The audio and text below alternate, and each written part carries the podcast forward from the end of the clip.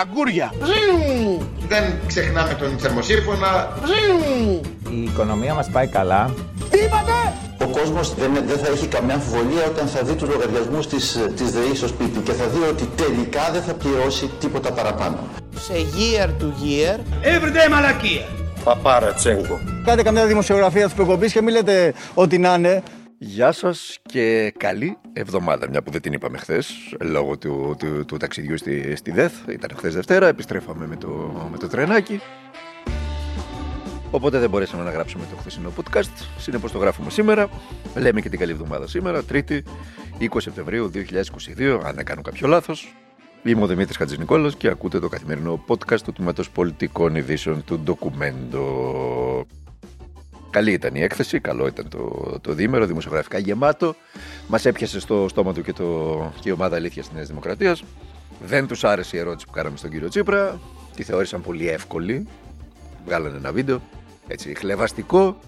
ε, ότι πετσοκόψαμε τον κύριο Τσίπρα. Αλλά η ερώτηση που κάναμε, να σας πω την αλήθεια, αφορούσε τα επεισόδια ε, το βράδυ της ε, το βράδυ της Παρασκευής της περασμένης στον ε, προάβλιο χώρο του Αποθού, στο κάμπους όπως λένε ε, στο εξωτερικό όπου 5.000 άνθρωποι, 5.000 νέα παιδιά είχαν μαζευτεί εκεί για να ακούσουν τη συναυλία του Θανάση Παπακοσταντίνου και κάποιοι, λέει η αστυνομία, έτσι, η εκδοχή της αστυνομίας είναι αυτή, ότι ε, βγήκαν, πετάχτηκαν 10 λέει μέσα από την συναυλία, πετάξαν πέτρες και επειδή είναι εκπαιδευμένα τα, τα ΜΑΤ, τα ελληνικά, ε, ώστε να κρατούν την ψυχραιμία τους και να αντιμετωπίζουν τέτοιες δύσκολες καταστάσεις, προκειμένου να προλάβουν τα, τα χειρότερα, δηλαδή να προκληθεί ένας πανικός μέσα σε 5.000 ανθρώπους και να έχουμε άλλα, ποδοπατηθούν οι άνθρωποι εκεί.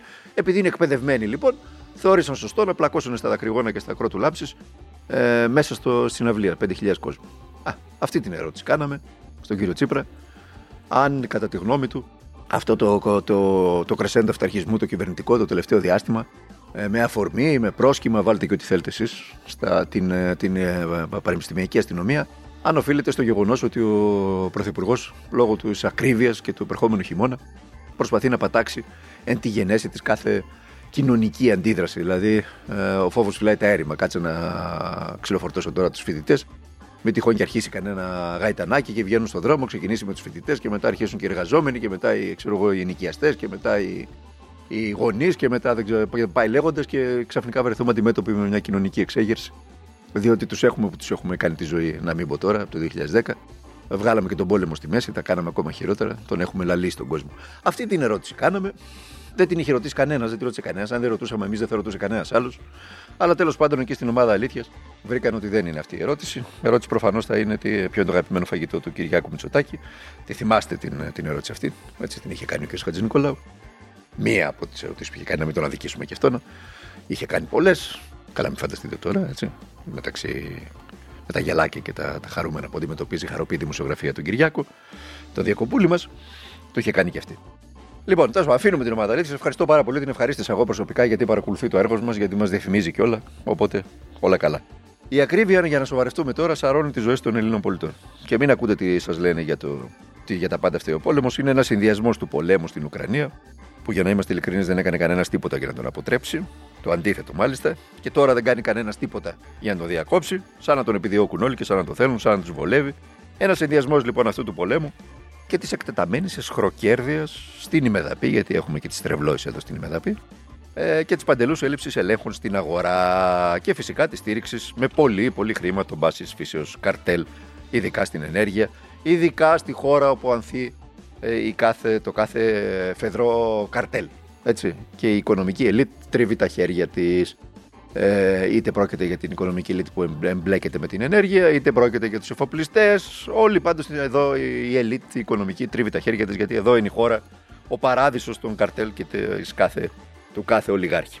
Είναι απολύτως χαρακτηριστικό ότι η Ελλάδα κάθε μέρα έχει, κάθε μέρα και σήμερα που μιλάμε, την ακριβότερη τιμή χονδρεπορική στο ρεύμα στην Ευρώπη. Την ακριβότερη. Και μιλάμε για τη χονδρεπορική. Το κρύβει η κυβέρνηση, μιλάει για τη λιανική, όπου δεν είναι βεβαίως η ακριβότερη. Γιατί, γιατί παρεμβαίνει το κράτος και γιατί επιδοτεί ε, την, ε, τη χοντρική ώστε να πέφτει η τιμή στη λιανική όταν φτάνει στο, στο νοικοκυριό. Μόνο που η επιδότηση αυτή βγαίνει από τον κρατικό προπολογισμό.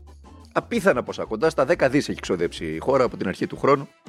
Ε, έχουν φύγει από τα ταμεία και έχουν πάει προς τα καρτέλ της ενέργειας για να επιδοτήσουν τους λογαριασμούς. Και το πουλάει αυτό η κυβέρνηση ως χάρη στον ελληνικό λαό. Αν σκεφτόταν ο ελληνικός λαός με αυτά τα 10 δις που έχει επιδοτώ- επιδοτήσει τα, τα καρτέλ της ενέργειας, τι θα μπορούσε να κάνει για παράδειγμα, είναι τρεις έμφυα. Ο έμφυα είναι περίπου 2,5 με 3 περίπου δισεκατομμύρια ευρώ. Τρεις έμφυα από την αρχή του έτους έχουν φύγει και έχουν πάει στα καρτέλ της ενέργειας. Τρεις έμφυα, το ξαναλέω. Σκέφτεστε τι κοινωνικές παρεμβάσεις θα μπορούσε να κάνει η κυβέρνηση με αυτά τα χρήματα. Το σκέφτεστε; Σκεφτείτε το μόνο για να καταλάβετε γιατί μιλάμε. Έτσι. Και το παρουσιάζουν και ως κοινωνική πολιτική. Λοιπόν, η ίδια κυβέρνηση, η οποία μέχρι πρώτης μας έλεγε ότι δεν υπάρχουν κέρδη, τα λεγόμενα φτερωτά κέρδη στις εταιρείες ενέργειας, και ξαφνικά μέσα σε, σε, σε 60 μέρες ανακοίνωσε 2 δις υπερκέρδη. Σκεφτείτε τι μπάζα κάναν το προηγούμενο διάστημα. Εδώ φτάνουμε στο σημείο η ΔΕΗ, αυτή η ελεύθερη πλέον ΔΕΗ, η ιδιωτικοποιημένη, η ΔΕΗ παράγει μεγαβατόρα από ΑΠΕ από τα υδροηλεκτρικά, τη οποία κοστίζει 30-40 ευρώ η μεγαβατόρα και την εμπορεύεται στη χοντρική 600 και 700 ευρώ. Καταλαβαίνετε γιατί ισχροκέρδια μιλάμε. 30 φορές πάνω η τιμή και μαζεύει το χρήμα. Καταλαβαίνετε γιατί μιλάμε. Τι συμβαίνει σε αυτή τη χώρα. Λοιπόν, στην Ολλανδία βάζουν πλαφόν στη χοντρεμπορική. Στην Ολλανδία, όπου είναι το χρηματιστήριο ενέργειας. Τόλμησε η κυβέρνηση αυτή να κριτικάρει τον, ε, τον κύριο Τσίπρα για τα μέτρα που ανακοίνωσε και είπε ότι θα κοστίσουν ε, 12 δις μόνο τα, τα μέτρα, το πλαφόν που έχει ανακοινώσει λέει στο φυσικό αέριο γιατί θα αντιδράσει λέει το χρηματιστήριο ενέργειας στην Ολλανδία, στο Άμστερνταμ και θα ανεβάσει στο Θεό τις τιμές, δεν θα μας κλείσουν την, ε, το φυσικό αέριο που παίρνουμε από το Αζερ- Αζερβαϊτζάν μέσω του ΤΑΠ και θα πρέπει να, να προμηθευόμαστε ακριβότερα δύο και τρεις φορές πάνω αέριο. Οπότε είναι 12 δις περίπου τα παραπάνω, τα, τα επιπλέον ε, το κόστος στο μέτρο του Τσίπρα. Μας λένε θα αντιδράσει το χρηματιστήριο στην Ολλανδία, στο Άμστερνταμ. Και η Ολλανδία έβαλε πλαφόν στη χονδρική τιμή του ρεύματος. Όλα αυτά γίνονται με την ανοχή των μέσων μαζικής ενημέρωσης, σα το λέω. Δεν θα μπορούσε κανένας να διακινεί τόσο χοντροκομμένα ψέματα. Οι εφοπλιστές, οι φίλοι του Κυριάκου, κάνουν τρελές δουλίτσες με τον Πούτιν. Τρελές δουλίτσες, σαν έτοιμοι από καιρό. Είδες τι κάνει το ρημάδι το DNA. Σαν άλλοι μαυραγωρίτε. Σπάνε το εμπάρκο το ένα μετά το άλλο. Και μεταφέρουν ό,τι μπορούν με τα καράβια τους. Ό,τι μπορούν. Από άνθρακες, από πετρέλαιο, ό,τι μπορούν. Προκειμένου να κερδοσκοπήσουν από το εμπάρκο της Δύσης. Και να κάνουν μπάζα, χρυσές δουλίτσες. Το DNA. Εσύ, άμα είσαι απογόνο μαυραγωρητών, το DNA δεν αλλάζει με τίποτα εκεί. Σαν φωτάκι είναι. Όπως έλεγε ο, ο Μπαρμπαγέννη ο Σκαρίμπας. Σαν φωσάκι στο κεφάλι τους είναι. Και τους δείχνει το δρόμο. Τα πράγματα δεν είναι καλά ούτε στην οικονομία, έτσι, να το λέμε. Τα επιτόκια φτάσανε σήμερα που μιλάμε, τα δεκαετή, τα ελληνικά ομόλογα έφτασαν στο 4,45. Ξέρετε πότε ήταν στο 4,45, στα μνημόνια. Φτάσαμε πα- πλά- πάλι στις εποχές των μνημονίων. Το ψωμί στην Ελλάδα αυξήθηκε 18% μόνο με- μο- μέσα στον Αύγουστο. Ενώ σε όλη την Ευρώπη, μεσοσταθμικά, όλο το χρόνο αυξήθηκε 18%. Εδώ 18% μόνο μέσα στον Αύγουστο. Από την αρχή του έχου- του έτους έχει πάρει σχεδόν 50 λεπτά πάνω, δηλαδή 70-80% είναι η αύξηση, μόνο για το ψωμί. Στα ενίκια γίνεται χαμός. Καταφέραμε και εδώ να προσεγγίσουμε τις τιμές των Ευρωπαίων. Στο μόνο πράγμα που ήμασταν σχετικά πιο φτηνά από τις ευρωπαϊκές πρωτεύουσες ήταν τα, τα ενίκια. Τώρα φτάσαμε να, γίνουμε, να έχουμε τιμές ε, ε, Βρυξελών. Και φυσικά μισθούς Βουλγαρίας. Στα σούπερ μάρκετ φοβάσαι να μπεις. Λογαριασμοί, φόβος και τρόμος. Φροντιστήρια, βιβλία και οι γονείς πληρώνουν χρυσά. Να σας πω ένα παράδειγμα. 200 ευρώ οι, αφο... οι θεία- θεόφοβοι τα βιβλία των Αγγλικών για ένα παιδί πρώτης ηλικίου, α πούμε, για παράδειγμα. 200 ευρώ. Τα βιβλία των Αγγλικών στα φροντιστήρια. Πέντε βιβλία. Μιλάμε για σχροκέρδια στην ανάγκη των, παι- των, των οικογενειών. Και τους αφήνουν ελεύθερους να σχροκερδούν. 23% πάνω το καλάθι της νοικοκυράς μέσα στον Αύγουστο. Γράφει η Ευσύν σήμερα. 31% πάνω το γάλα. Πάλι η Ευσύν. Αλλά τα κανάλια χθες στον κόσμο τους παίζαν όλη την ημέρα την κηδεία της Ελισάβετ. Όλη την ημέρα. Ζωντανή σύνδεση. Κηδεία της Ελισάβετ. Από το πρωί μέχρι το βράδυ. Να βλέπουμε την, ε, την κηδεία της Ελισάβετ. Λες και μας ενδιαφέρει. Πάμε να ακούσουμε κάτι σχετικό. Άμα να το ακούσουμε. Ε, απλά να προσθέσω ότι πριν την περασμένη εβδομάδα στο Εθνικό Ελληνικό Μουσείο στο Σικάγο υπήρξε και εμφάνιση του πρίγκιπα Νικόλαου με αυτή την ε, παρουσίαση. Αν θέλετε να πείτε και γι' αυτό. Και επίσης θα ήθελα να ρωτήσω εάν την περασμένη Παρασκευή στη συνάντηση του Πρωθυπουργού με την Πρόεδρο της Δημοκρατίας η κυρία Σακελαροπούλου έθεσε το θέμα των ε, παρακολουθήσεων και πήρε θέση στην ιδιωτική συνομιλία με τον Πρωθυπουργό για την ανάγκη άρσης ή μη του απορρίτου προς όφελος της διαφάνειας. Παραλαμβάνω σε ό,τι αφορά το πρώτο σκέλος του ερωτήματός σας, το πολιτιακό στην Ελλάδα έχει λυθεί οριστικά. Το πώς ε, αυτό που καλείται και αυτό προσδιορίζεται κανένας είναι ένα δικό του ζήτημα. Το πολιτιακό στη χώρα είναι ε, οριστικά λυμένο. Αυτός. Είδατε τώρα. Γιατί παίζανε την κηδεία της Ελισάβετ. Αυτός ήταν ο κύριος Οικονόμου. Τι μας λέει ο κύριος Οικονόμου, Στο ρωτήθηκε, από το ντοκουμέντο ρωτήθηκε από εμάς, έτσι, όποιον θα ρωτηθεί. Και τι μας απαντά, ότι έχει λυθεί, λέει, το πολιτιακό, έχει λυθεί το 74 με την ψήφισμα. Αλλά το πώς αυτό αποκαλεί ο κύριος Γλίξμπουργκ, να με συγχωρείτε τώρα κύριε Οικονόμο, αλλά δεν είναι δική του υπόθεση. Δεν είναι δική του υπόθεση το πώς αυτό αποκαλείται. Το ότι αποκαλείται ο διάδοχος των Ελλήνων. Δική του υπόθεση είναι. Τι να σας πω, τι ψωνίζει στο σούπερ μάρκετ είναι δική του υπόθεση. Το ότι αποκαλείται διάδοχος των Ελλήνων δεν είναι καθόλου δική του υπόθεση. Και, και η κυβέρνηση πρέπει να τον επαναφέρει. Έπρεπε. Στην τάξη. Στα ελληνικά κανάλια πάντως έχουν άλλη άποψη. Η μαραθώνια ή η μαραθώνια κάλυψη της της κηδείας, έτσι. Την είδατε, λέει κάτι και αυτό. Και αυτό που θα ακούσετε τώρα, έτσι. Ακούστε το. Από εμά εκπροσωπείται η χώρα μας από την ε, πρόεδρο της Δημοκρατίας. Βγήκε ο Παύλος στο BBC και βάλαν το σούπερ από κάτω, ξέρετε, εμεί τηλεοπτικά λέμε το, το όνομα, το οποίο λέει Crown Prince, δηλαδή διάδοχος Prince, δηλαδή διάδοχος Και έγινε ο πρίγκιπα. χαμός. Έγινε ο χαμός, η Daily Mail τους λέει συγγνώμη, δεν ξέρετε ιστορία. Γιατί είναι ένα πράγμα το οποίο άλλο το τι θέλω και άλλο ο- ο- τη στιγμή που έχει η πρόεδρο τη Δημοκρατία. Ναι, το Υπό οποίο ήταν- κανονικές συνθήκες ο Παύλος έτσι θα ήταν. Αυτό ήταν. Αυτός ήταν ο αγαπητός ο κύριος Οικονόμου, ο Δημήτρης Οικονόμου, συνάδελφος από το Sky. Δίθεν αθώα αναρωτήθηκε, ή είπε μάλλον ότι υπό κανονικέ συνθήκες ο Παύλος θα ήταν διάδοχος. Υπό κανονικέ συνθήκες. Δηλαδή, ποιες είναι οι κανονικές συνθήκες; Το 70% του ελληνικού λαού, το 74% που ψήφισε κατά της Βασιλείας ε, και υπέρ της προεδρευμένης δημοκρατίας, τι είναι; Δεν είναι κανονική συνθήκη. Τέτοιες μπουρδες ακούγονται. Τέτοιες μπουρδες ακούγονται από, τα, από τους Έλληνες δημοσιογράφους στα ελληνικά συστημικά mainstream κανάλια. Να ακούσουμε και το επίμαχο απόσπασμα των uh, Πανάθεμάτων, ε, τον Παύλο. Να μιλάει για τα Ελγίνια, μιλάει. Ακούστε τον λίγο. We know that the new king has very strong opinions on things, not least uh, cl- the climate. I wonder whether you hope that he might weigh in on Greece's behalf on the return of the Elgin marbles. I think that is a, a- a subject that is a lot of the people uh, in the country can uh, talk about, not so much uh, himself. I think if uh, the people of, of Britain feel that the Elgin marbles can come back to where they came from in Greece, uh, then we will be very blessed that that will happen. I do think that His Majesty um, will keep quiet because it's not for him to make those uh, decisions. Αυτό ήταν. Δεν χρειάζεται παραπάνω να τον ακούσουμε. Λέει και σαχλαμάρε για τη Βασίλισσα. Προσπαθεί να δικαιολογήσει την αφωνία τη σχεδόν 70 χρόνια τώρα για τα Ελγίνια, που τα λένε και Ελγίνια, έτσι. Τα μάρμαρα του Παρθενώνα. Ελγίνια και αυτός, Ελγίνια και η, η Βρετάνη, συνάδελφος. Παναθεμάτινα. Με τον διάδοχο.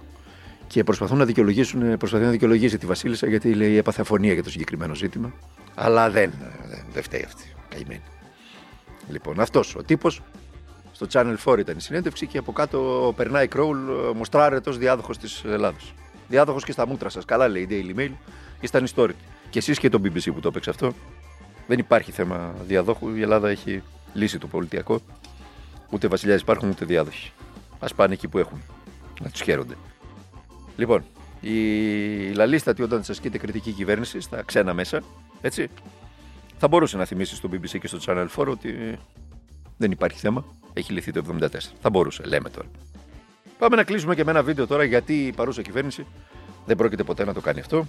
Και επίσης να δούμε πώς εννοούν την δημοσιογραφία στην ημεδαπή. Να δούμε αν ο Πρωθυπουργός, ναι. ο Πρωθυπουργός μας, ο κύριος Μητσοτάκης, θα πάει καλεσμένος στην εκπομπή του Γρηγόρη Αρναούτογλου στο ραδιόφωνο. Κύριε Πρωθυπουργέ, μια, σε μια διαφορετική εκπομπή σήμερα, πώς περάσατε πρώτη φορά στο... Όχι πρώτη φορά, πρώτη φορά ως πρωθυπουργός. Εγώ αυτό ήθελα να κάτι, κάτι, κάτι διαφορετικό και πολύ ευχάριστο. Μας κάλεσαν χθες και πρέπει να δούμε. Αναφερθήκατε και στην κοινωνία, αναφερθήκατε και Θα τα, θα, τα, θα τα πούμε, παιδιά, σε άλλη ευκαιρία τα υπόλοιπα. Ρωτήθηκε ο Πρωθυπουργός αν μαγειρεύει. Είπε ότι δεν έχει σχέση με τη μαγειρική και το περισσότερο που μπορεί να κάνει είναι ένα μπάρμπεκι το οποίο δεν θεωρείται ιδιαίτερη τέχνη. Εάν κάνει δουλειές όπως είπαμε και το μόνο που κάνει είναι να αλλάξει καμιά λάμπα στο σπίτι. Που μας μίλησε, είχε αυτή την ευ- ευδιάθετη διάθεση, ήταν χαμογέλαστο. Θυμίζει τους Αμερικανούς πολιτικούς που κάνουν. Μα το έχει κάνει από την πρώτη Απόλυτα στιγμή και είναι κάτι. ένας άνθρωπος ο οποίος είναι και Instagrammer. Δεν Τι είναι, είναι; δεν το είχαμε συνηθίσει. Εγώ είναι ωραίο να ξέρουμε ότι ο Πρωθυπουργός αλλάζει μια λάμπα, κάνει μπάρμπεκι και λίγο σπάει όλο αυτό το καθοσπρεπισμό. τον πάρουμε Ωραία. σπίτι μας. Όχι, ωραίο να τον βλέπουμε και σε ανθρώπινες στιγμές. Ωραία. Μάλιστα. Ωραία πράγματα. Αυτός ήταν. Ο Κυριάκος πάλι στα πρώην άδικα, θυμάστε, τα- πριν στην αρχή της θητείας του της κυβερνητικής που είχε πάει στη Τζιμτσιλή. Που του έκανε ένα ζάκια τότε του, του Μωυσή. Τώρα ανέλαβαν οι βαριές δυνάμεις. Τώρα ανέλαβε η Σκόρδα. Σκορδά, Σκορδά δεν τη λένε. Ναι. Τον πέτυχε τυχαία, όλος τυχαία. Τον πέτυχε έξω από το ραδιοφωνικό στούντιο του Αρνάουτογλου. Άλλος αυτός πάλι. Είπε να του κάνει μια συνέντευξη του, του Διακοπούλη. Και απ' έξω ήταν στημένοι ε, τα στούντιο και είχε πάει και το βαν και η κάμερα, το link. Όλοι είχαν πάει εκεί, οι δημοσιογράφοι είχαν πάει για σούση στη γειτονιά δίπλα και πέτυχαν, πέσαν πάνω στον Κυριάκο χωρίς να το θέλουν. Κυριάκο πρέπει να έσφιξαν πολλοί δημοσκοπήσεις για να το κάνεις αυτό έτσι. Είμαι σίγουρος. Οπότε κυλιόμενες, δυσκόλεσαν τα πράγματα. Οπότε πήγες στις μεγάλες δυνάμεις των πρώην άδικων. Και να κλείσουμε το σημερινό podcast με, την, με το προαναγγελτικό για, το, για την πρέσα το βράδυ. Είναι η πρέσα του Documento TV στις 10 το βράδυ σήμερα. Μπορείτε να την παρακολουθήσετε από το documentonews.gr. Μπορείτε να παρακολουθήσετε και από τη σελίδα του, του Documento στο Facebook. Μπορείτε να την παρακολουθήσετε και από τη σελίδα του Documento στο YouTube. Ε, σήμερα θα ασχοληθούμε με τα όσα έγιναν στην, ε, στη ΔΕΘ. Και το Σαββατοκύριακο αυτό με τον πρόεδρο της Εξωματικής Αντιπολίτευσης, τον Αλέξη Τσίπρα, αλλά και το προηγούμενο με τον Πρωθυπουργό, τον Κυριάκο Μητσοτάκη. Ε, φιλοξενώ τρεις καλούς, πολύ καλούς γνωστούς δημοσιογράφους. Ο, ο συνάδελφος φίλος του οικονομικού ρεπορτάζ, ο ε, Αλέξανδρος Κλώσσας, αναλύει τα δύο προγράμματα, το κόστος και τη διελκυστίνδα μεταξύ των κομμάτων για το πόσο κοστίζει το ένα και πόσο το άλλο. Λέει και την άποψή του για τις δύο ομιλίες και συνεντεύξεις των πολιτικών μας. Το, το ίδιο κάνουν και δύο πολύ καλές πολιτικές συντάκτρες, η Μαρίνα Μάνη από το Euro Today και η Βούλα Κεχαγιά από το Έθνος και το Κόκκινο. Οπότε θα έχει ενδιαφέρον η σημερινή εκπομπή. Έχει ενδιαφέρον να την παρακολουθήσετε. Α, θα, θα ακούσετε έτσι και θα μάθετε αρκετά. Μην ξεχνάτε. Κάθε τρίτη βράδυ στις 10 στο Documento TV η πρέσα του Documento TV. Λοιπόν, αυτά. Θα τα ξαναπούμε μαζί εμείς αύριο, ε, Τετάρτη. Μέχρι τότε να περνάτε, να είστε καλά. Να προσέχετε τον εαυτό σας, να ενημερώνεστε σωστά. Και αυτό δεν το λέμε, το λέμε τώρα πρώτη φορά, αλλά είναι σωστό και αυτό, να ενημερώνεστε σωστά. Και να κρατάτε εσείς την αλήθεια που θέλετε. Οι δημοσιογράφοι δεν, δεν μεταφέρουν, ε, μεταφέρουν τη δική τους αλήθεια πολλές φορές, όταν μπορούν. Άλλες φορές μεταφέρουν απλά τα κελεύσματα της εκάστοτε εξουσίας. Αλλά όταν μπορούν και θέλουν, μεταφέρουν και τη δική τους αλήθεια. Δεν σημαίνει ότι έχουν δίκιο, μπορεί να έχουν και άδικο. Αλλά καλό είναι να μαζεύετε εσείς αλήθειες ε, και απόψεις από 10-15 θέματα και να επιλέγετε εσείς ποια θέλετε να κρατήσετε και ποιες θέλετε να πετάξετε στον κάλαθο των αχρήσεων μέχρι αύριο. Ε, να προσέχετε τον εαυτό σας, να μιλάτε στους ε, οικείους σας για όλα, για τα πάντα και να αγωνίζεστε για τα πάντα.